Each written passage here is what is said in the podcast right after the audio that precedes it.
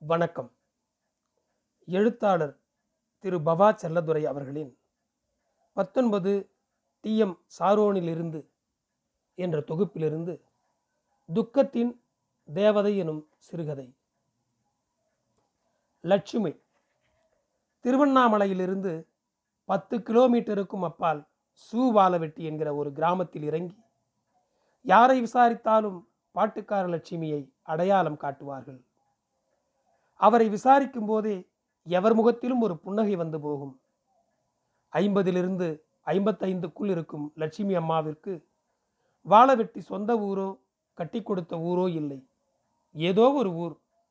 அந்த ஊரிலேயே இப்போதிருக்கும் சீமை ஓடு போட்ட வீடு நான்காவதோ ஐந்தாவதோ.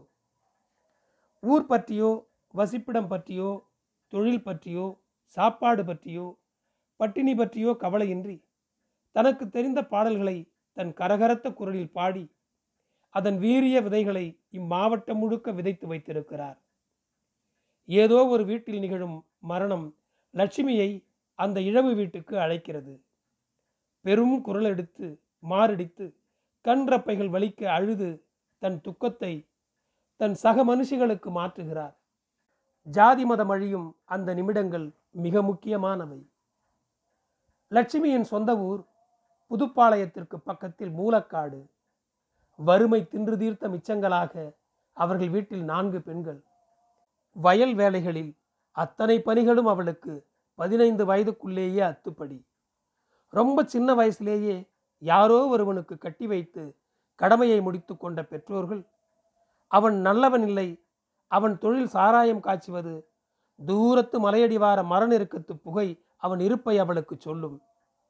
வாழ்தலுக்கான நெருக்கடியில் தன் சொந்த விருப்பங்களை பொசுக்கி போட்டுவிட்டு சாராயம் காய்ச்ச அழுகிய வாழைப்பழத்திலிருந்து குப்பையில் கிடக்கும் பேட்டரி வரை பொறுக்கி தன் கணவனுக்கு அன்பு செய்தாள். அவன் வடித்தெடுக்கும் திரவத்தை மற்றவர்களுக்கு மொண்டு கொடுத்து பணிவிடை செய்தாள். குடிவெறியின் தொடுதல்களையும் சீண்டல்களையும் அருவருப்போடு அனுமதித்தாள். அவன் காய்ச்சிய சரக்கை முதலில் அவனே ருசி பார்த்தான். அதன் அதீத ருசியால் தன்னை பறிகொடுத்து அதற்குள்ளேயே மூழ்கி கிடந்தான். குடும்பம் மனைவி குழந்தைகள் எல்லாமும் அவன் ஞாபகத்திலிருந்து அகன்றிருந்தன. காலத்தின் குரூரம் அவளை ஒரு விஷக்கொடி போல சுற்றியிருந்த போதிலும் ஏதோ ஒரு நம்பிக்கையில் எதற்கோ காத்திருந்தாள்.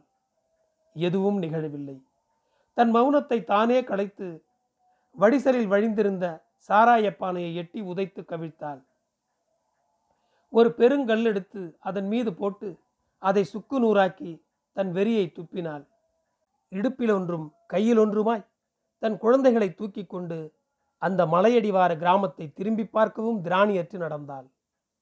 அதன் பிறகு சூவால வெட்டியே அவள் வசிப்பிடம். தனக்கு கிடைத்த அதீத சுதந்திரத்தை தன் மனம் போன போக்கில் துயரத்தோடு அனுபவித்தாள். அன்னக்கூடையில் மாட்டுக்கறி எடுத்து புதுப்பாளையம் சந்தையில் கூவி கூவி விற்றாள்.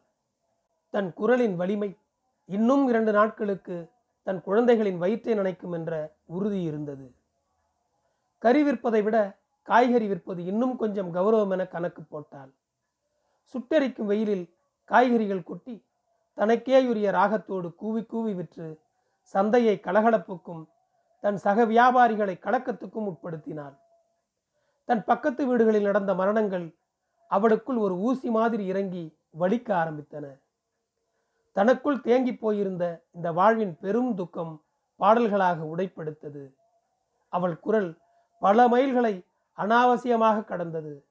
அவள் பாடல்களில் புதைந்திருந்த சோகம் யாரையோ பறிகொடுத்து நின்ற குடும்பத்துக்கு தேவையாய் இருந்தது இரவு பகல் எந்நேரமும் சாவு வீட்டிலிருந்து அவள் குரல் தேடி ஆள் வரும். பஸ்ஸோ லாரியோ சைக்கிளோ எந்த வாகனமும் எந்த அகாலத்திலும் அவளை சுமந்து கொண்டு போனது.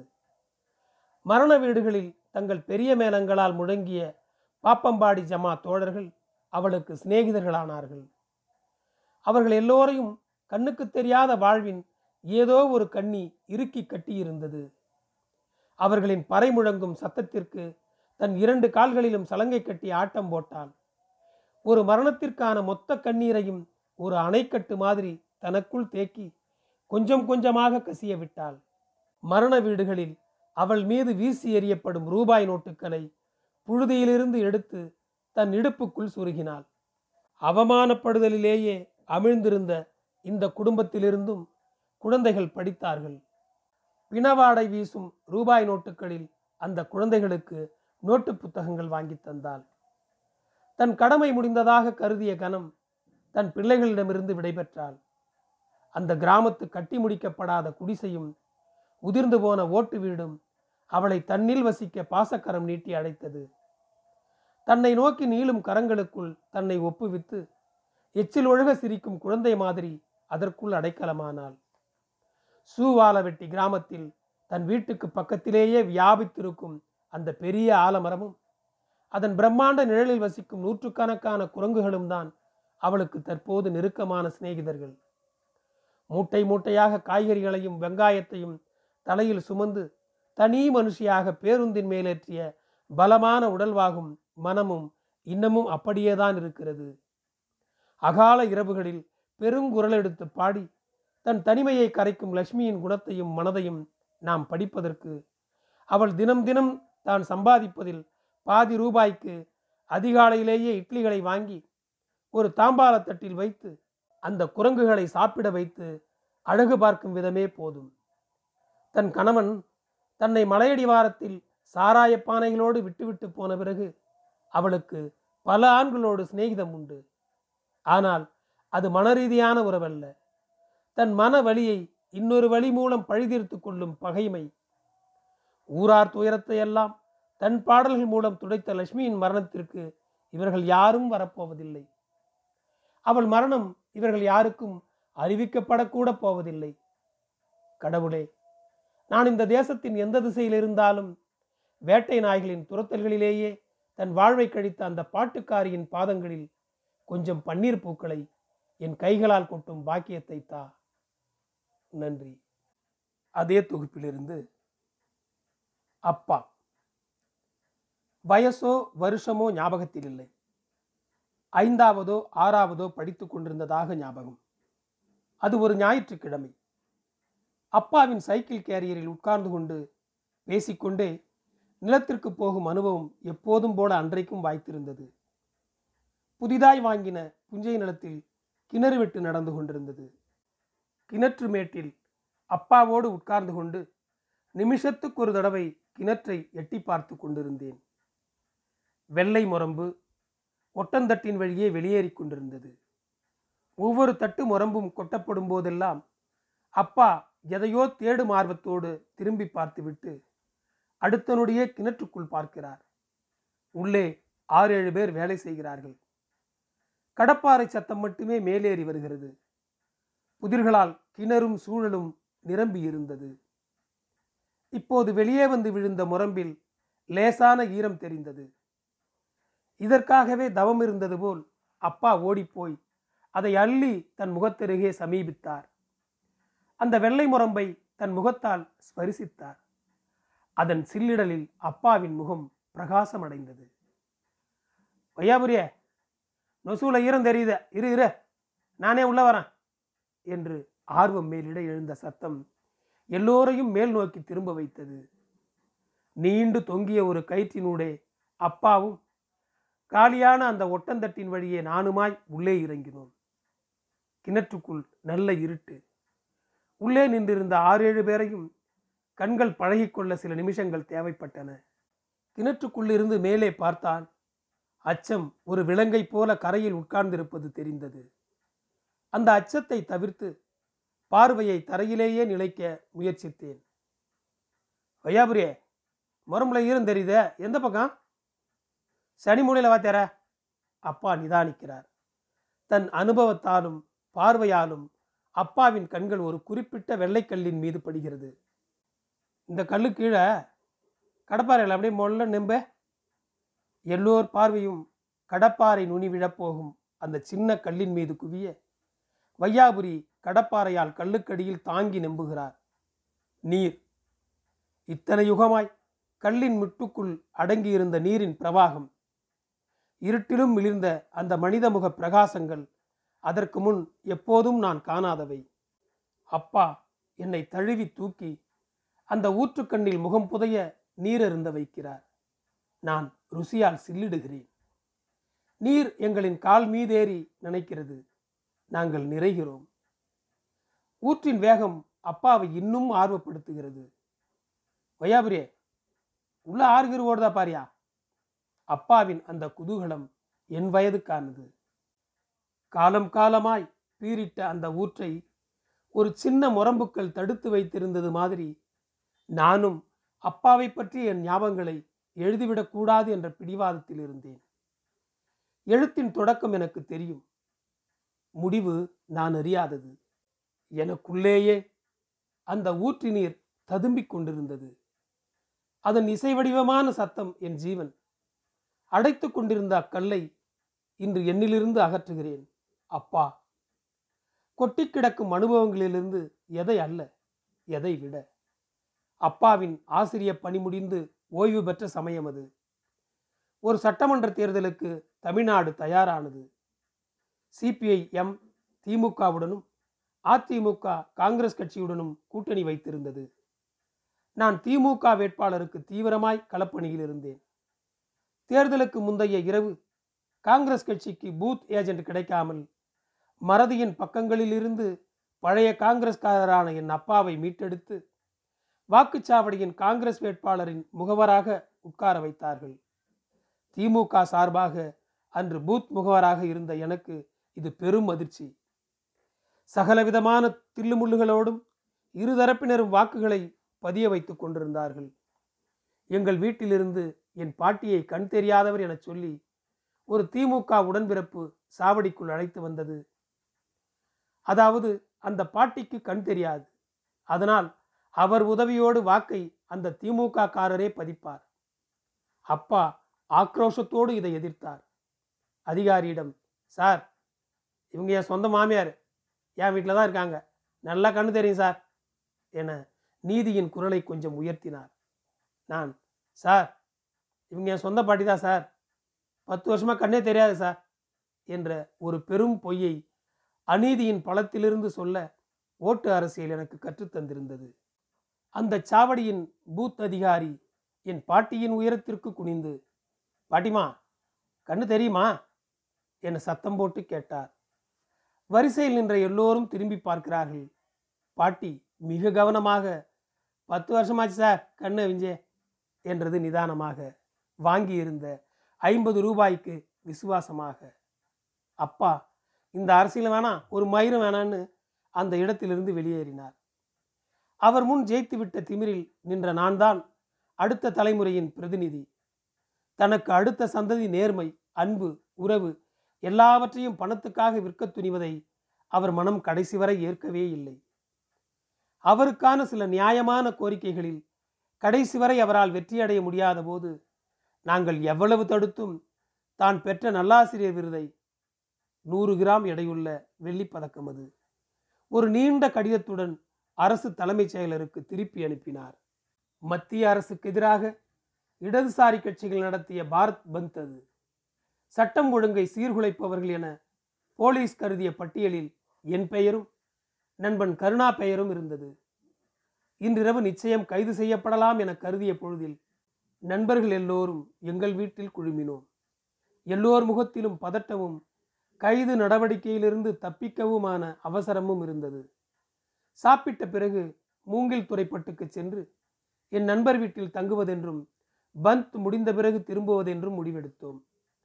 ஒரு ஈசி சேரில் படுத்தபடி எங்கள் திட்டம் முழுவதையும் கவனித்துக் கொண்டிருந்த அப்பா திடீரென நாங்கள் யாரும் எதிர்பார்க்காதபடி எழுந்து இங்க பாடா இந்த வீட்டிலேருந்து போக யாரையும் நான் விடமாட்டேன்.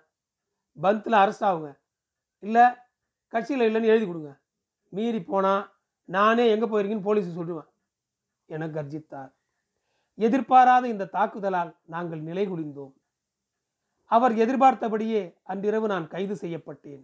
என் நண்பர்கள் தப்பித்தார்கள். கொள்கையின் மீதான இந்த மூர்க்கத்தை தன் இறுதி நாள் வரை தனக்குள் வைத்திருந்தவர் அவர். என் திருமணம் வரையிலும் கூட நானும் அப்பாவும் தெருவில் நின்று சண்டை போட்டிருக்கிறோம். பக்கத்து தெருவரை அவர் என்னை துரத்தி துரத்தி அடிப்பது என் கல்லூரி படிப்பு முடியும் வரை தொடர்ந்திருக்கிறது. ஒரு முறை நானும் அப்பாவும் போட்ட சண்டையின் தொடர்ச்சியாக அவர் பெட்டியை எடுத்து வெளியில் வீசி எறிந்துவிட்டு நிமிர்ந்து பார்த்தால் எதிரில் தோளில் மாட்டிய தோல் பையோடு கோணங்கி அவன் அதிர்ச்சி அடைந்தான். அந்த அனுபவத்தை சாரோனின் சாம்பலிறகு என்று சிறுகதையாக்கியிருக்கிறான். பேரன்பினால் எழும் பிரச்சனை இதுவென நல்ல வேளை என்னைப் போலவே கோணங்கியும் புரிந்து வைத்திருந்தான். நானும் இவ்வனுபவத்தை என் சிதைவு சிறுகதையில் பதிவு செய்திருக்கிறேன். அப்பா தன் இருபத்தி ஆறாவது வயதில் தற்கொலை செய்து கொள்வதென முடிவெடுத்து வேட்டவலம் மலையில் கோட்டங்கள் என்ற ஒரு புகழ்பெற்ற குன்றுக்கருகில் தான் தோன்றித்தனமாய் வளர்ந்திருந்த ஒரு எட்டி மரத்தை தன் தற்கொலையை நிறைவேற்றித்தர தேர்ந்தெடுத்திருந்தார். மறுபரிசீலனை கிடமின்றி மாலை ஐந்து மணிக்கு கோட்டாங்கல் பாறையில் மல்லாந்து படுத்து வானத்தை வெறிக்கிறார். முன்பனியும் தூரலுமான மாலை அது. எதற்கென தெரியாமலேயே கண்ணிலிருந்து நீர் வழிகிறது. சரியாக ஆறு மணிக்கு இப்பேரமைதியை குலைத்து வான வேடிக்கைகளும் வெடிச்சத்தங்களும் அவரை அலைக்கழிக்கின்றன. தன் அகமனதை ஊடுருவும் இப்புற உலக இயக்கத்தை எத்தனை தடுத்தும் அவரால் தடுத்து நிறுத்த முடியவில்லை. கண்கள் மேற்கையே வெறிக்கின்றன. சுகுமாரன் சொல்வதைப் போல தற்கொலையில் தோற்றவனின் மௌனம் அல்ல அது. தற்கொலைக்கு துணிந்தவனின் மௌனம். எதிரில் ஒரு மங்கலான ஓவியம் போல திருவண்ணாமலை மலை தெரிகிறது. தீபச்சுடரொளி பற்றி பிரகாசிக்கிறது. அவ்வொளியின் வெப்பத்தை இம்மலைமேட்டில் படுத்து கிடக்கும் அப்பாவின் சரீரம் உணர்கிறது. துடித்தெழுகிறார். அதற்கு பிறகும் அந்த எட்டி மரத்தில் ஆறு ஏழு நாட்கள் அந்த கயிறு தொங்கிக் கொண்டிருந்ததாகவும் பின்பொரு நாள் அப்பாவே அதை அகற்றியதாகவும் சொல்வார். தன் இறுதி நாள் வரை அப்பாவை ஒரு நாத்திகனாகவே நாங்கள் எல்லாம் அறிந்திருந்தோம். வெளிவாழ்வு உள்வாழ்வு இதெல்லாம் தெரியாத மனுஷன் அவர். ஆனால் தன் வாழ்வின் அந்திமம் வரை ஒரு ரகசியத்தை அடைகாத்தார். அவர் இறப்பதற்கு ஐந்து வருடத்திற்கு முன்பு ஒரு கார்த்திகை தீபத்தன்றுதான் அந்த ரகசியத்தை அவிழ்த்து பார்த்தோம். ஒவ்வொரு தீபத்தன்றும் காலையிலேயே குளித்து முடித்து தூய வெள்ளை உடுத்தி பத்து மணிக்கு சைக்கிளில் புறப்படுவார். எங்கே என கேட்க யாருக்கும் துணிவிருக்காது. பதிலை குடும்பத்துக்குள் கொட்டிவிட்டுத்தான் புறப்பட வேண்டும் என்ற கட்டாயம் எப்போதும் இருந்ததில்லை அவருக்கு. ஒரு மணிக்கு திரும்பி விடுவார். புரட்டாஸ்டன்ட் கிறிஸ்தவ குடும்பமாகிய எங்கள் வீட்டில் எந்த கார்த்திகை தீபத்தன்றும் மத்தியானத்தில் சமைத்ததில்லை. தீபம் பார்த்த பிறகே மொட்டை மாடியில் இலை போட்டு சாப்பாடு. அதுவரை யாரிடமும் எதுவும் பேசாமல் ஏதோ அடங்காத மனநிலையில் உலாத்தி கொண்டிருப்பார். தீபம் பார்த்த பிறகே மனம் அமைதி அடையும் அவருக்கு. தனக்கு வாழ்வு கொடுத்த தீப ஒளிக்கு பல ஆண்டுகளாக அவர் செலுத்தும் மௌன அஞ்சலி என நான் அதை புரிந்து கொண்டேன். ஐம்பது ஆண்டுகளுக்கு முன் தோல்வியில் முடிந்த அந்த தற்கொலை முயற்சியின் அலைக்கழிப்பு இப்படி முடிந்தது. ஆயிரத்தி தொள்ளாயிரத்தி தொண்ணூத்தொன்பதாம் ஆண்டு நவம்பர் இருபத்தி மூன்று அதே தீபத் திருநாள். ஊரே பரபரப்பில் இயங்குகிறது. அப்பாவால் சைக்கிளை எடுக்க முடியாது. முதுகுத்தண்டில் அடிபட்டு எழ முடியாமல் படுத்திருந்தார். காலை பத்து மணி இருக்கும். என்னை தன் படுக்கை அருகே அழைத்து அமரச் சொல்கிறார். கண்களில் துளிர்க்கும் நீர் வழிகிறது. பவாயா ஐம்பது வருஷமா உங்க யாருக்கும் தெரியாம ஒவ்வொரு கார்த்திகைக்கு மட்டும் என் பேரில் அரை கிலோ நெய் வாங்கி தீபத்துக்கு கொடுப்பேன். இன்னைக்கு என்னால் போக முடியல. நீ எனக்காக செய்வியா? வார்த்தைகளில் கொஞ்சம் அவநம்பிக்கை இருந்தது. என் துக்கமும் கண்ணீராய்த்தான் வழிந்தது. எனக்கு அப்புறம் என் பேரில் இதை செஞ்சிருப்பா. என் சிறுவயது முதலே மார்க்சிய சிந்தனைகளில் வளர்ந்த எனக்கு வீட்டுக்குள்ளிருந்தே ஒரு நாத்திகனால் விடப்படும் முரண்பாடான கோரிக்கை இது. கண்டிப்பாக செய்வோம்பா. அன்று மாலை தீபம் ஏற்றும் முன் நான் நண்பர் ஒருவரை பார்க்க வெளியில் போயிருந்தேன். ஒரு அதிர்ச்சியான தொலைபேசி அழைப்பில் ஜனக்கூட்டத்தை விலக்கி வீட்டிற்கு வந்தேன். ஹாலில் அப்பாவை படுக்க வைத்து எல்லோரும் சுற்றி நின்று அழுது கொண்டிருந்தார்கள். எப்படி சைலஜா? என்றேன். அப்பாவுடனான கடைசி உரையாடலை அவள் என்னிடம் சொன்னாள். தீபம் பார்க்க மாடிக்கு போறம்பா பார்த்துட்டு வாங்கம்மா. தீப ஒளியை அவசரமாக தரிசித்து விட்டு கீழிறங்கி வந்து அப்பா தீபம் ஏத்திட்டாங்கப்பா என்று இருக்கிறான் ரொம்ப சந்தோஷமா அதுதான் அப்பா பேசின கடைசி வார்த்தை. ஒவ்வொரு வருடமும் மலை மீது ஏற்றப்படும் தீப ஒளிக்கு ஒரு மார்க்சிய குடும்பத்திலிருந்து கொடுக்கப்படும் அப்பாவின் பெயரை தாங்கின அரை கிலோ நெய்க்குடமும் உண்டு. நன்றி.